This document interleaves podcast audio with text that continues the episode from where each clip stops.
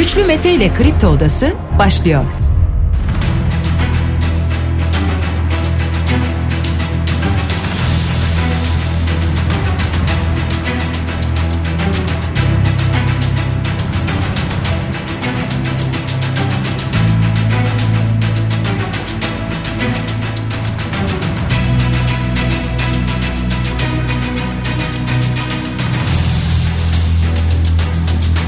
...8 Şubat çarşamba sabahında sizlerle beraberiz sevgili dinleyiciler. Bugün de Kripto Odası'nda saat 9.45'e dek sizlerle beraber olacağız. Çarşamba günleri biliyorsunuz 9.45'e kadar yayınımızı yapıyoruz ama...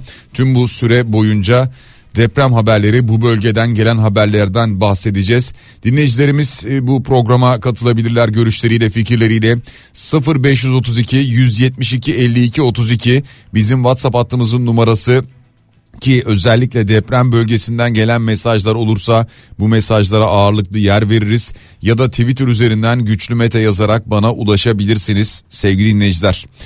Tabi gündem tamamen deprem şu anda 5894 can kaybı açıklandı son veri olarak muhtemelen gün içerisinde maalesef güncellenecek. 34.810 yaralı haberi var 5775 yıkılan bina var. 11 bin civarında ihbar vardı yıkılan bina ile ilgili onu da hatırlatalım. 10 ilde olağanüstü hal ilan edildi. Deprem bölgesinde 66 savcı görevlendirildi. 3 şehre giriş durduruldu. Uluslararası yardım Türkiye'ye ulaşmaya başladı. Hatta arama kurtarma ekipleri de çalışıyor. Bir yandan bölgede vergi borçlarına bir erteleme kararı alındı ve aynı zamanda kredi borçlarına da kolaylık sağlama imkanı getiriliyor sevgili dinleyiciler. Birçok haber var bölgeden sizlere aktaracağımız. Zamanla yarış. Şu anda en çok konuştuğumuz konu bu. Zamanla yarış devam ediyor. Biz yayına girmeden biraz önce Nihat yayındayken o saatlerde o dakikalarda bir kadın daha enkaz altından çıkarıldı, kurtarıldı. Şimdi gelen mucizevi haberlere seviniyoruz. O soğukta gece eksi bir, eksi beş olan soğukta aşağı yukarı işte 52 saattir bekleyen vatandaşların kurtarıldığı anların görüntüleri geliyor ki onlar biraz olsun bir, bir nebze olsun içimizi ısıtıyor. Dün gördünüz mü bir baba kaybettiği kızının elini bırakamadı. Depremin en acı karelerinden bir tanesi daha. Bir tanesi daha diyorum çünkü çok var benzeri. Bu fotoğraf karesinde Mesut Hancer.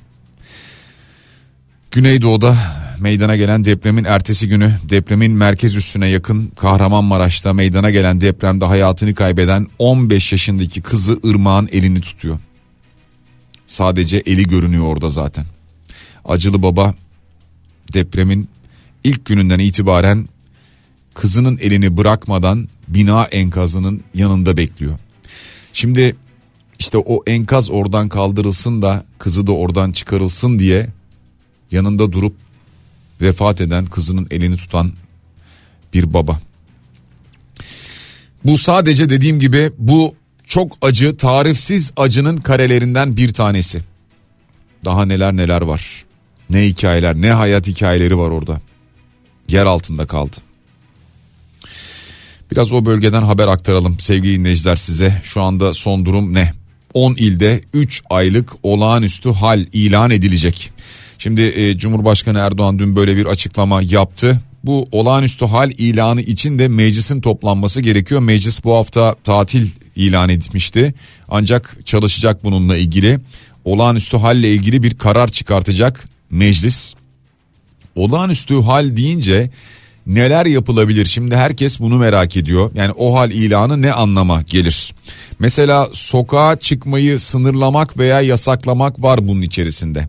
Ha bunların hepsi uygulanacak manasına gelmiyor. İstenirse bunlar yapılabilir. Belli yerlerde veya belli saatlerde kişilerin dolaşmalarını ve toplanmalarını, araçların seyirlerini yasaklamak da yine o hal içerisinde yer alıyor. Kişilerin üstünü araçlarını eşyalarını aratmak ve bulunacak suç eşyası ve delil niteliğinde olanlarına el koymak. Olağanüstü hal ilan edilen bölge sakinleriyle bu bölgeye hariçten girecek kişiler için kimlik belirleyici belge taşıma mecburiyeti koymak. Gazete, dergi, broşür, kitap, el ve duvar ilanı ve benzerlerinin basılmasını, çoğaltılmasını, yayımlanmasını ve dağıtılmasını bunlardan olağanüstü hal bölgesi dışında basılmış veya çoğaltılmış olanların bölgeye sokulmasını ve dağıtılmasını yasaklamak veya izne bağlamak. Yine bunlar içerisinde yer alıyor. Hatta basılmış olan kitap, dergi, gazete, broşür, afiş ve benzeri matbaayı toplatmak da yine o hal içerisinde. Söz, yazı, resim, film, plak, ses ve görüntü bantlarını ve sesle yapılan her türlü yayımı denetlemek, gerektiğinde kayıtlamak ve yasaklamak da yer alıyor. Yani medya ile ilgili sıkı bir denetim ve yasak da gelebilir. Hassasiyet taşıyan kamuya ve kişilere ait kuruluşlara ve bankalara kendi iç güvenliklerini sağlamak için özel koruma tedbirleri aldırmak. Her nevi sahne oyunlarını ve gösterilen filmleri denetlemek, gerektiğinde durdurmak, yasaklamak.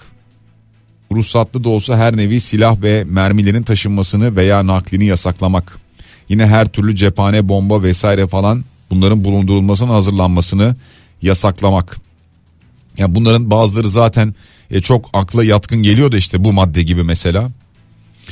E, Birçok başlık var bunun içerisinde sevgili dinleyiciler. Dernek faaliyetlerini her dernek hakkında ayrı karar almak ve 3 ayı geçmeme kaydıyla durdurmak gibi başlıklar yer alıyor. Olağanüstü halin kamu düzenini sağlamada yeterli olmadığı hallerde ya da savaş veya yakın savaş tehlikesi halinde yine Milli Güvenlik Kurulu'nun tavsiyesi ve Cumhurbaşkanı Başkanlığındaki Bakanlar Kurulu'nun kararıyla sıkı yönetim ilan ediliyor biliyor ama şu an sıkı yönetimlik bir hal değil olağanüstü hal durumu var. Yani arada aslında bir fark var. Aradaki en temel fark da olağanüstü halde yetki mülki erkanda sıkı yönetimde ise askerde. Yani aradaki fark aslında biraz böyle diyebiliriz. Ve sıkı yönetimde anayasada vatandaşlara tanınan hak ve özgürlüklerin tümü ya da bir bölümü askıya alınabiliyor. Vatandaşlar için para, mal, çalışma yükümlülükleri getirilebiliyor. Ama bu sıkı yönetimde olağanüstü hal bunun bir kademe daha altı diye düşünülebilir. E, merak edilen bir konu var. Yani o hal ilan edilince bu bölgede acaba seçimle ilgili bir etkisi olur mu? Seçime yansır mı? Şimdi o bölge için bunu bilemiyoruz açıkçası. Yani o bölge kendini nasıl toparlar? Yani 3 ay o bölgenin kendini toparlamasına yeterli bir süreç değil. En azından bunu söyleyebiliriz.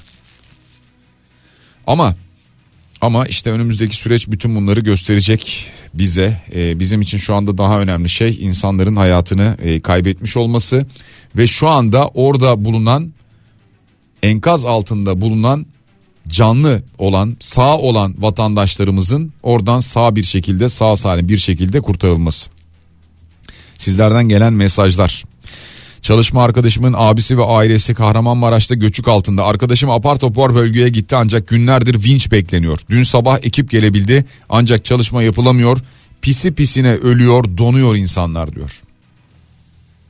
Günaydın Ebrar sitesi 8. blok 10 katlı pardon Ebrar sitesi 8 blok 10 katlı F blokta yakınım var. Hiçbir çalışma yok donarak ölecekler. Spikerler sadece kurtarılan kişileri yayın yapıyorlar diyor. Ee, yani muhabirlerden bahsediyorsunuz ama e, muhabirler şimdi muhabirleri de aslında e, ayırmak istemem ama muhabirleri de ayırmak gerekiyor ikiye.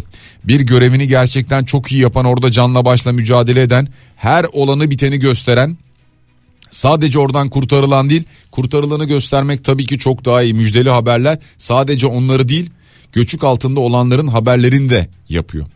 Ee, bir de bir kısmı var ki aman işte bir eleştiri gelmesin falan deyip e, vatandaş eleştirmeye başlarsa hemen mikrofonu ondan kaçıran veya yayını kesen veya sesi kesen yayın kanalları yok mu? Bu kanallarda var.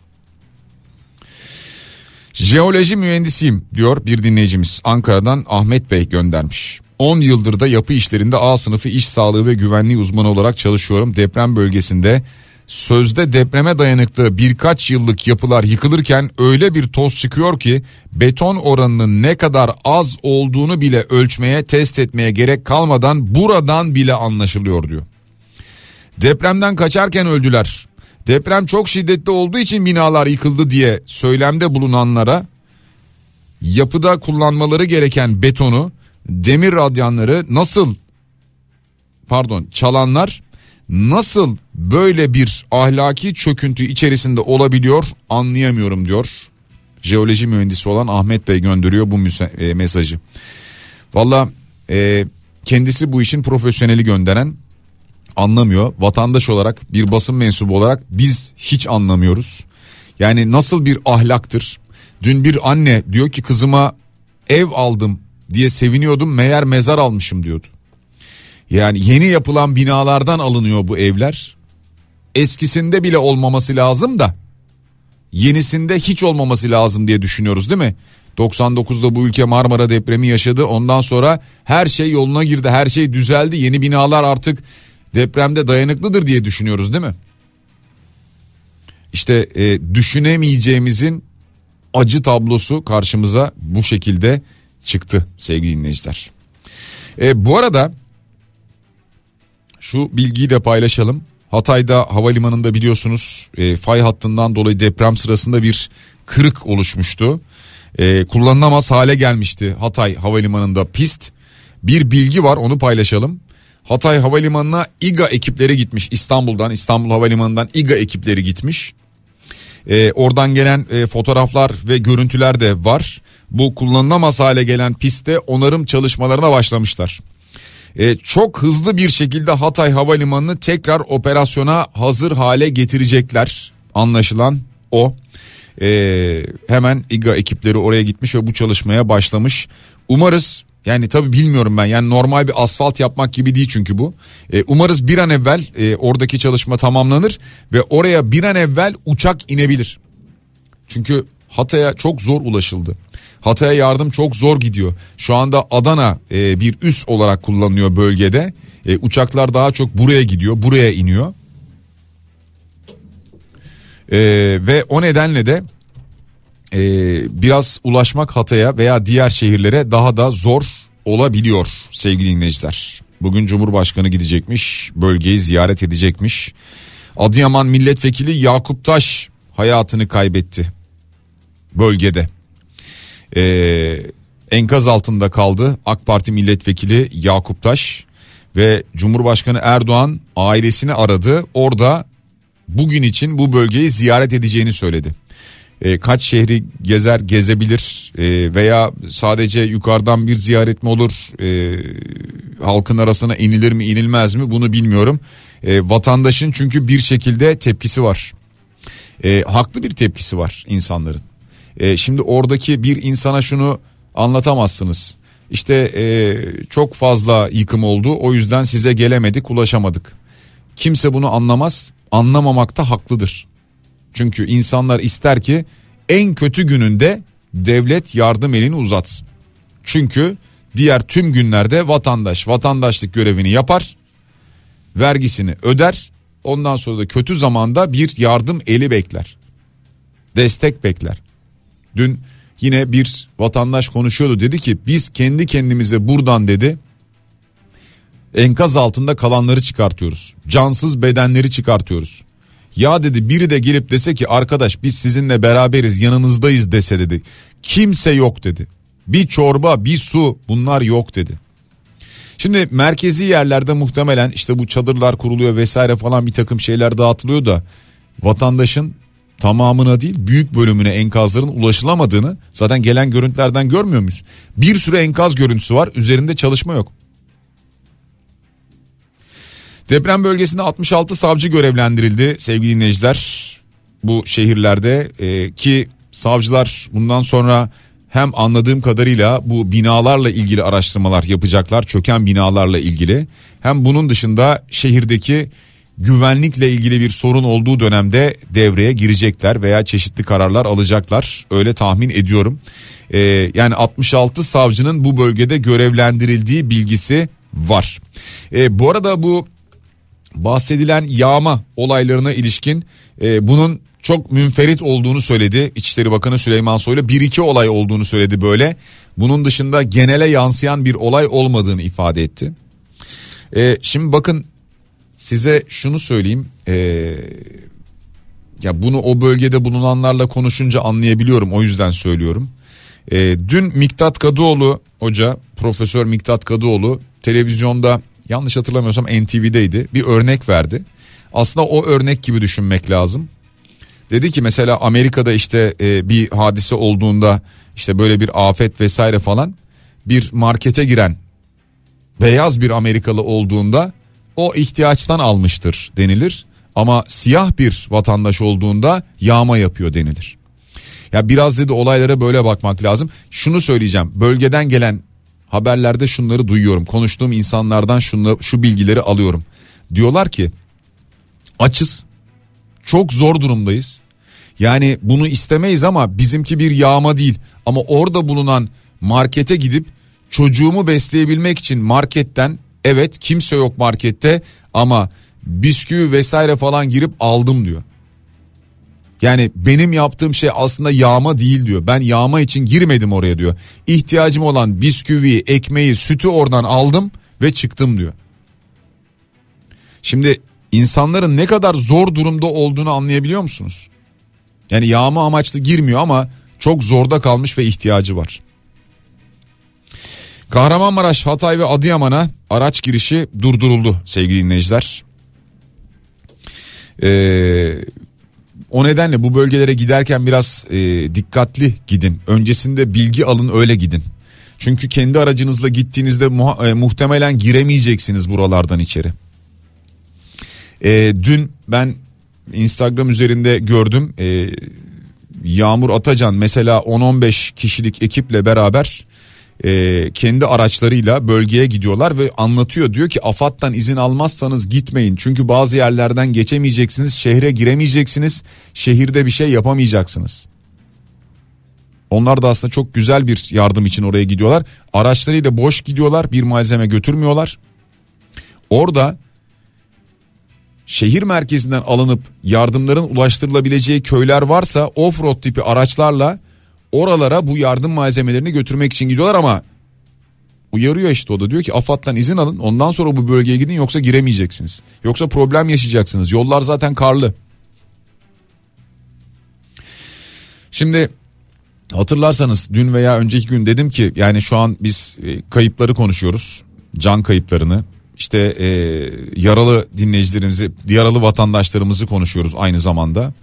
E, veya işte şu anda yıkılan bina sayısını konuşuyoruz. Fakat aslında dedim ki 10 şehir etkilendi. Yani büyük bir nüfus etkilendi. Yüz binler şu anda evlerine giremiyorlar. Dün e, Bakan Murat Kurum açıkladı dedi ki 13 buçuk 13 buçuk milyon vatandaşımızı doğrudan etkiledi bu durum diyor. Yani insanlar şu anda eve giremiyorlar. Eve giremedikleri gibi yakında başka bir eve de gidemiyorlar.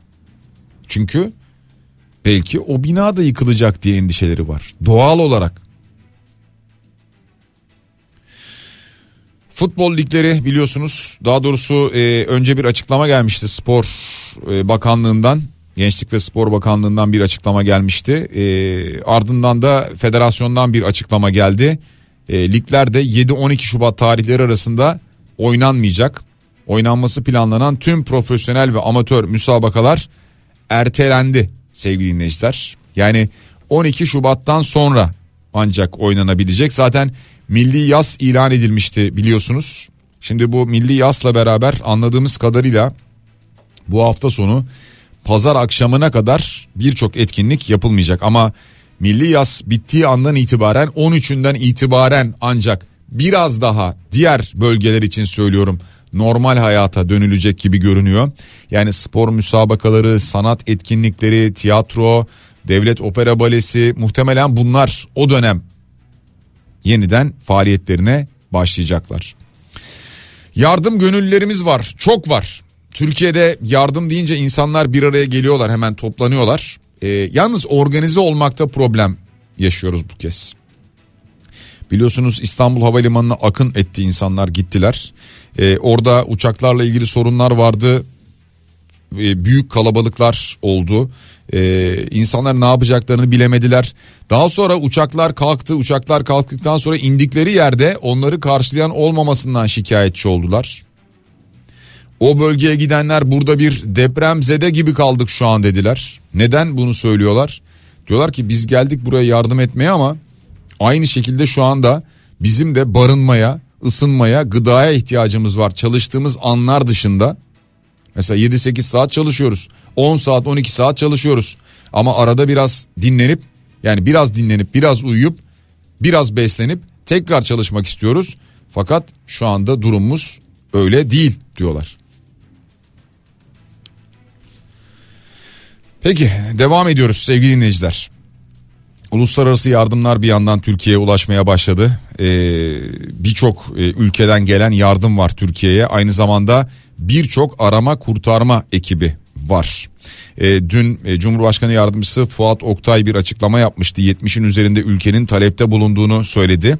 Ve şu anda sahada bulunanların 14'ünün e, hangileri olduğunu da açıkladı. Çekya, Fransa, Malta, Hollanda, Hindistan, Polonya, Cezayir, e, İtalya, Moldova, Arnavutluk, Öz İsrail, Özbekistan, Macaristan, Almanya, Sırbistan, Slovakya, Katar, İngiltere ve Rusya dedi bu ülkelerle ilgili böyle bir açıklama yaptı. E, bu arada hem e, Polonya ekibinin e, kurtarmış olduğu vatandaşlardan bahsediyor. Hem aynı zamanda bir Yunan kurtarma ekibi vardı. Onların da kurtardığı vatandaşlar var. Ee, ayrıca Azerbaycan arama kurtarma ekipleri de enkaz altında kalan 3 vatandaşı kurtardı. Bir yandan bu çalışmalar devam ediyor. Hangi ekibin kaç kişiyi kurtardığına dair gelen bilgiler de var. Umarız daha çok vatandaşımızı sağ salim kurtarabiliriz. Ama şimdi mesela e, ben televizyonda birçok kanal açık önümüzde e, bir kanalda bembeyaz bir alandan yayın yapan bir muhabir görüyorum. Malatya. Malatya'dan yayın yapıyor. Yani şu anda e, inanılmaz bir soğuk var sevgili dinleyiciler. Bakın e, ben size birkaç tane örnek vereyim. Kahramanmaraş'ta gece eksi beş mesela. E, Gaziantep'te gece eksi dört.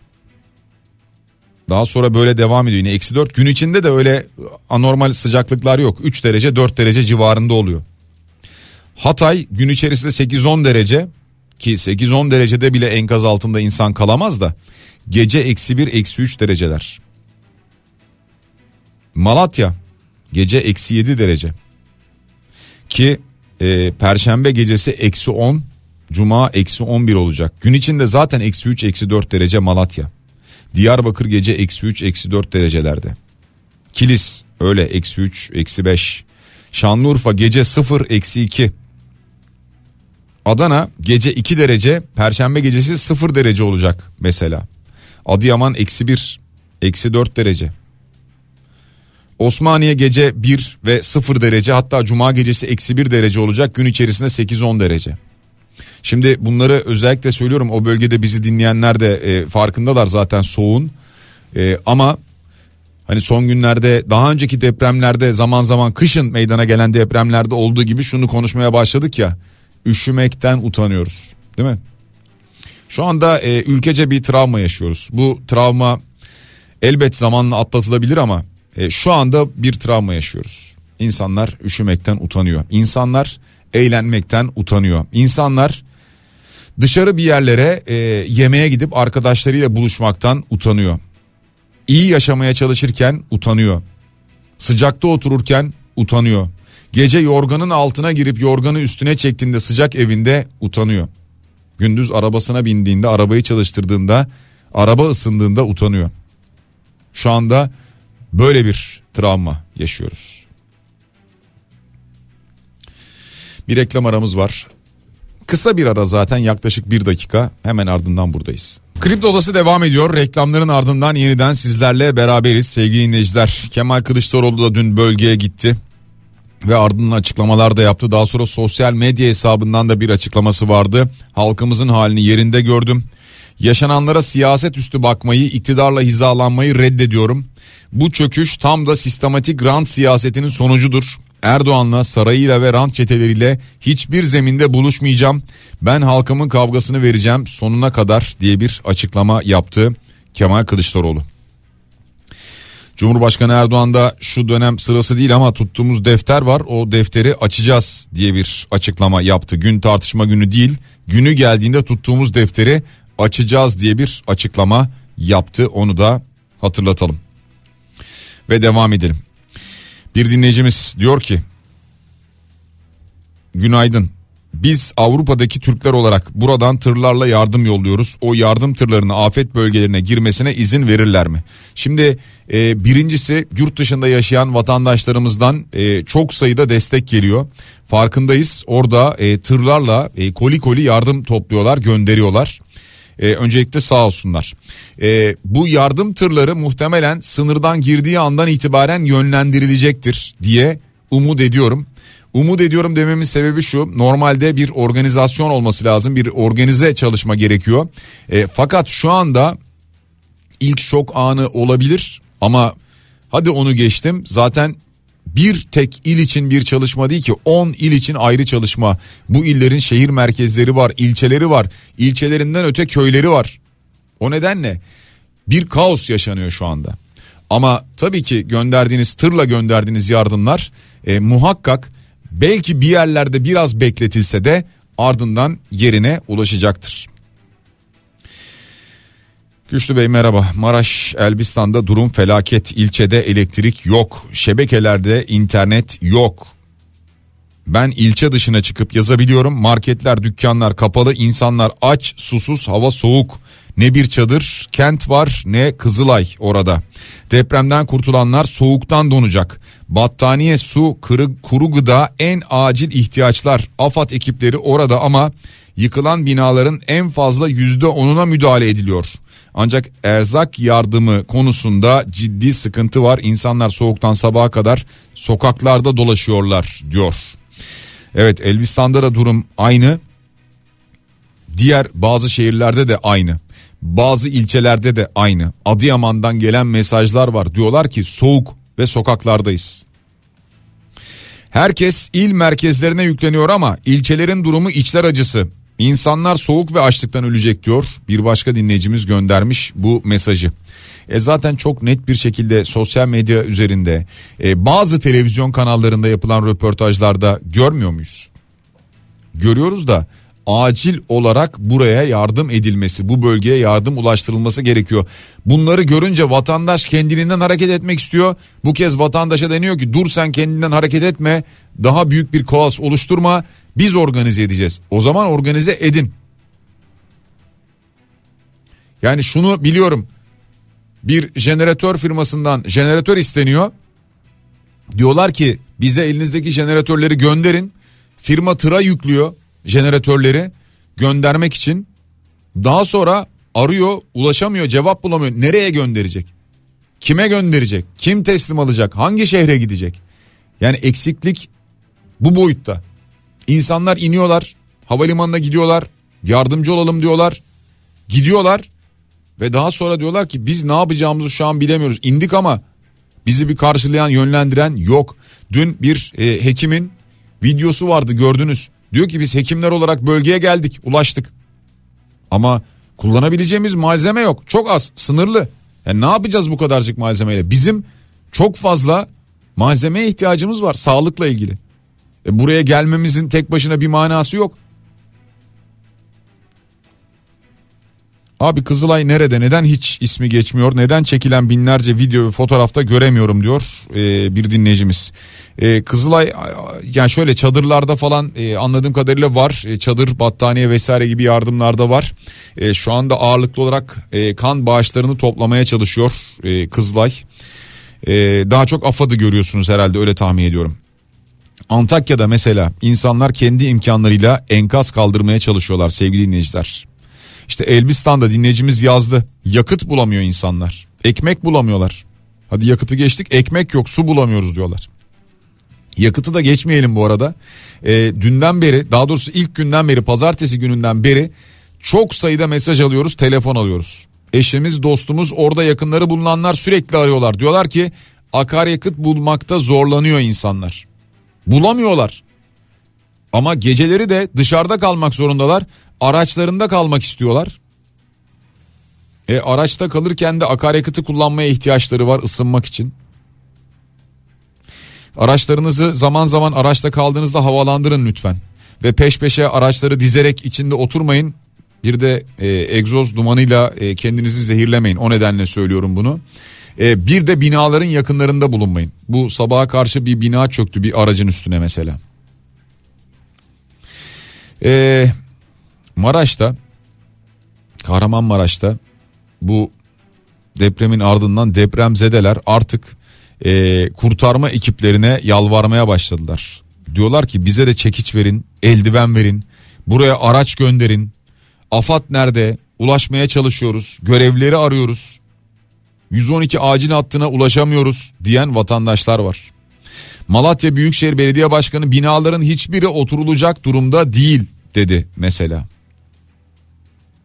E, ikinci büyük depremle enkaz kaldıranları enkazın içinden çıkarmak zorunda kaldık diyor.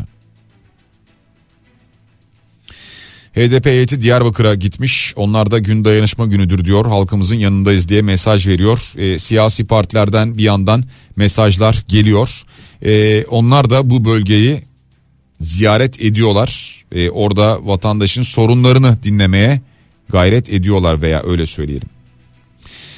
Profesör Doktor Naci Görür diyor ki şimdiden uyarıyorum Adana ve Hatay daha riskli hale geldi. Sizce e, bir bilim insanının Naci Hoca'nın mesela yapmış olduğu bu açıklama bundan sonra dikkate alınır mı? Bence alınmaz. Ya diyeceksiniz ki olur mu canım bu kadar olaydan sonra artık? E, o ne oldu Marmara depreminden sonra dikkate alındı mı söylenenler? Naci Hoca ve onun gibi e, diğer hocalarımız bu bölgeyi işaret ettiler. Ki ilk 2020 yılında işaret ettiğini söylüyor zaten Naci Görür. Neredeyse depremin aletsel büyüklüğüne kadar söylenmiş. Ne oldu? Bir şey mi değişti mesela? E, Türk Tabipler Birliği'nden uyarılar var sevgili dinleyiciler. E, özellikle bölgenin e, güvenlik altına alınmasının önemli olduğunu söylüyorlar. Çünkü can ve mal güvenliği. Hem orada bulunan vatandaşların hem de orada hizmet verenlerin can ve mal güvenliği önemli. E, arama kurtarma ekipleri yola koyuldu orada çalışıyorlar biliyoruz diyorlar. Yaralıların tedavisi konusunda sağlık kurumları ve personelin durumu hakkında hızlı bir değerlendirme yapılmalıdır. Türk Tabipler Birliği bu konuda görev almaya hazırdır diyorlar. Kriz masalarıyla, gönüllü hekimlerle buna destek veririz diyorlar. Kaldı ki gönüllü hekimler bu bölgeye gidiyorlar, gittiler de. Barınma tabii ki şu anda en önemli sorunlardan bir tanesi buna dikkat çekiyor. Bilgi kirliliğiyle mücadele. Bu da çok önemli. Bilgi kirliliğiyle mücadele konusu gerçekten önemli. Özellikle sosyal medyada büyük bir bilgi kirliliği yaşanıyor sevgili dinleyiciler. Bu nedenle her gördüğünüz habere, her duyduğunuza inanmayın. Anında inanmayın. Onu demek istiyorum. Yoksa evet doğru haberler ki doğru haberler bu bilgi kirliliğinin arasında kayboluyor gidiyor bir yandan. Bir de bu var. İşte mesela biliyorsunuz bizde e, doğruluk elçileri diye bir program var değil mi? E, hatta bugün biraz sonra e, Cansel Poyraz Akyol'un bu programı başlayacak. E, 10 haftadır bunu anlatıyor. Yani doğru bilgi, doğru bilgiye ulaşmak. Önemli olan bu. Bu kirlilikten, bu bilgi kirliliğinden uzak durabilmek. 10 haftadır bunu çarşamba günleri anlatıyor. Ki e, doğruluk elçilerinin bugün konu 10. bölümün sonunda konu Avrupa Birliği Türkiye delegasyonundan siyasi müsteşar Stever de Wild yani onunla e, bir toparlama yapacak bu e, doğruluk, doğru bilgiler konusunda. Şimdi doğru bilgi o nedenle önemli sevgili dinleyiciler. Devam ediyoruz. Enkaz altında kalan AK Parti milletvekili Yakup Taş'ın hayatını kaybettiğini söylemiştik. Allah'tan rahmet diliyoruz. Birçok akrabası da hayatını kaybetmiş. Yeni Malatya Spor kalecisi Eyüp Ahmet Türk Aslan'dan maalesef acı haber geldi. O da hayatını kaybetti. Voleybol camiasından gelen bir haber var. Betül Çakır, Bedrettin Çakır Kahramanmaraş merkezli depremde hayatlarını kaybettiler. Maalesef buradan böyle bir haber var. E, futbolda Bal Ligi ekiplerinden Kahramanmaraş Spor, İstiklal Spor forması giyen Taner Kahriman da deprem sonrasında vefat etti. 25 yaşındaydı Taner Kahriman ki Altın Ordu bu vefat sonrası bir açıklama yaptı. Akademimizin eski oyuncularından ve Kahramanmaraş İstiklal Spor forması giyen Taner Kahriman'ın yaşanan deprem sonucunda vefat ettiği haberini üzüntüyle öğrendik diye bir açıklama geldi. Bu arada Hatay sporlu futbolcular ve teknik ekip Adana'ya tahliye edildi bir başka haber. Deprem bölgesi için Türk Hava Yolları'ndan bir karar vardı bir kez daha altını çizelim. Deprem bölgesine biliyorsunuz yardım götürülüyor Türk Hava Yolu uçaklarıyla. Ee, dönüş seferlerinin ücretsiz yapılacağını ifade etti. Depremin etkilediği kentler için 100 lira sabit fiyat uygulamasına geçmişti. Bölgeden yapılacak dönüş seferleri ücretsiz olacak. Türk Hava Yolları'ndan böyle bir bilgi var.